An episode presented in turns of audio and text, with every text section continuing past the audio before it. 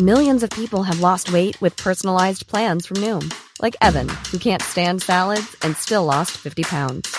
Salads, generally, for most people, are the easy button, right? For me, that wasn't an option. I never really was a salad guy. That's just not who I am. But Noom worked for me. Get your personalized plan today at Noom.com. Real Noom user compensated to provide their story. In four weeks, the typical Noom user can expect to lose one to two pounds per week. Individual results may vary. Kei te whakarongo mai koe ki tō tātou au huri huri, ki te reo irirangi o Aotearoa. You're with Our Changing World on RNZ National. And now, Will Steffen is a climate change researcher at the Australian National University in Canberra and a member of the Climate Council. He was a keynote speaker at the recent meeting about climate change in the Pacific, and he tells Veronica that Pacific Island nations are among the first to face the reality of impacts. Already we're seeing the impacts of sea level rise on, on many islands that manifest through salinization of groundwater, for example, increased inundation events and so on. So the most vulnerable islands are the ones that are obviously the most low-lying, the ones that aren't naturally accreting any more land area through coral debris or anything like that. So those are the first islands in, in the world that are going to be feeling the effects of climate change in a very real and, and very dramatic way. In that light, is the Paris Agreement really worth celebrating? I think it is in this way. 1.5 degrees is obviously going to be much harder to reach than the 2 degree. But I think it removes any sense of complacency that the big countries and the wealthy countries and the big emitters might have had, saying, well, two degrees, we can wait a bit. You can't, you can't even wait a year if you're serious about 1.5. You've got to get emissions down fast if we have any chance of meeting that. So I think that adds a sense of urgency that I think wasn't there with the two degree target. So I think that's good. In, in, terms of if we can actually achieve that, what does it mean for the Pacific Islands? What it means is this. I, I think that if we can get to that 1.5 or very close to it, we're going to go toward the lower end of the IPCC projections on sea level rise, uh, and, which means still a lot to cope with. This is a another 40, 50 centimeters by the end of the century compared to the beginning of the century but it's a lot better than a meter or more and gives Pacific Island states, other low-lying parts of the world, a fighting chance to deal with it either through adapting, through um, moving back from the shoreline if that's possible. In some Pacific Islands, it isn't really possible. Others, it might be. Uh, building seawalls where that's appropriate, or um, having to move people as a last resort if that's what needs to be done. But it gives people more time to deal with it because the rate of change the second half of the century would be slower. So 1.5 to me, if countries are serious, and it's a very big if, I think we'll be able to get a good handle on, on that in a very short period of time. Is, in your view, is that what we what we're aiming for is the best case scenario under all those different projections? Right.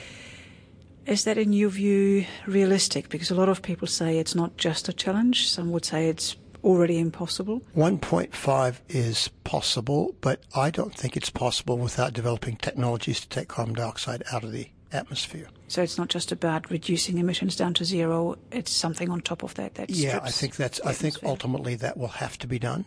People could surprise me by how fast they could reduce emissions, but given the past couple of decades, I think that's almost uh, inevitable. I think, though, there's a very strong argument that that's that technology has not been proven yet. So we have to get on on, on with the job of uh, developing that technology. When we get it, it'll almost invariably be reasonably costly because you got, not only have to capture the CO2 from the atmosphere, you have to put it underground or in a very inert form so it can't come back out, say, in a fire in a forest or soil respiration or whatever. So that's going to be costly technology. Again, that actually puts the urgency on getting emissions down because ultimately it's going to be much cheaper avoiding the emissions in the first place than it is trying to deal with the problem after it's been, been created. But when you talk about technology to strip carbon dioxide from the atmosphere, out of the atmosphere, is it the carbon and capture technology that's already under development, which doesn't let the CO2 escape into the atmosphere in the first place? Or are you thinking of even something fancier that literally brings it back down again? Well, the, the, the one that's most likely would be um, what's called biological carbon capture and storage. In other words, you use what biology does really well, which is to take dispersed CO2, photosynthesize it, make it into something solid, carbohydrates.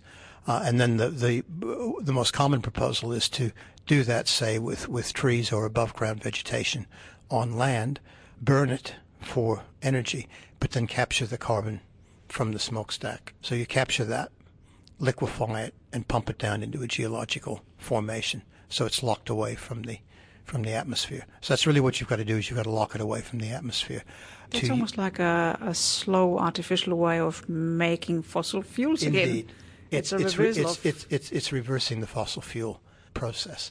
Now, nature does that too, but it does it over a very long period of time. So we need to fast track that.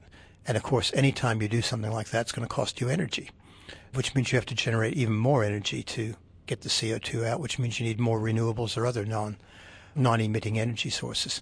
So there's a whole challenge uh, associated with that. That was Will Steffen, a climate scientist at Australian National University in Canberra. Thanks for listening to this Our Changing World podcast, and you can find more stories on our webpage, rnz.co.nz slash Our Changing World. Ka kite anō.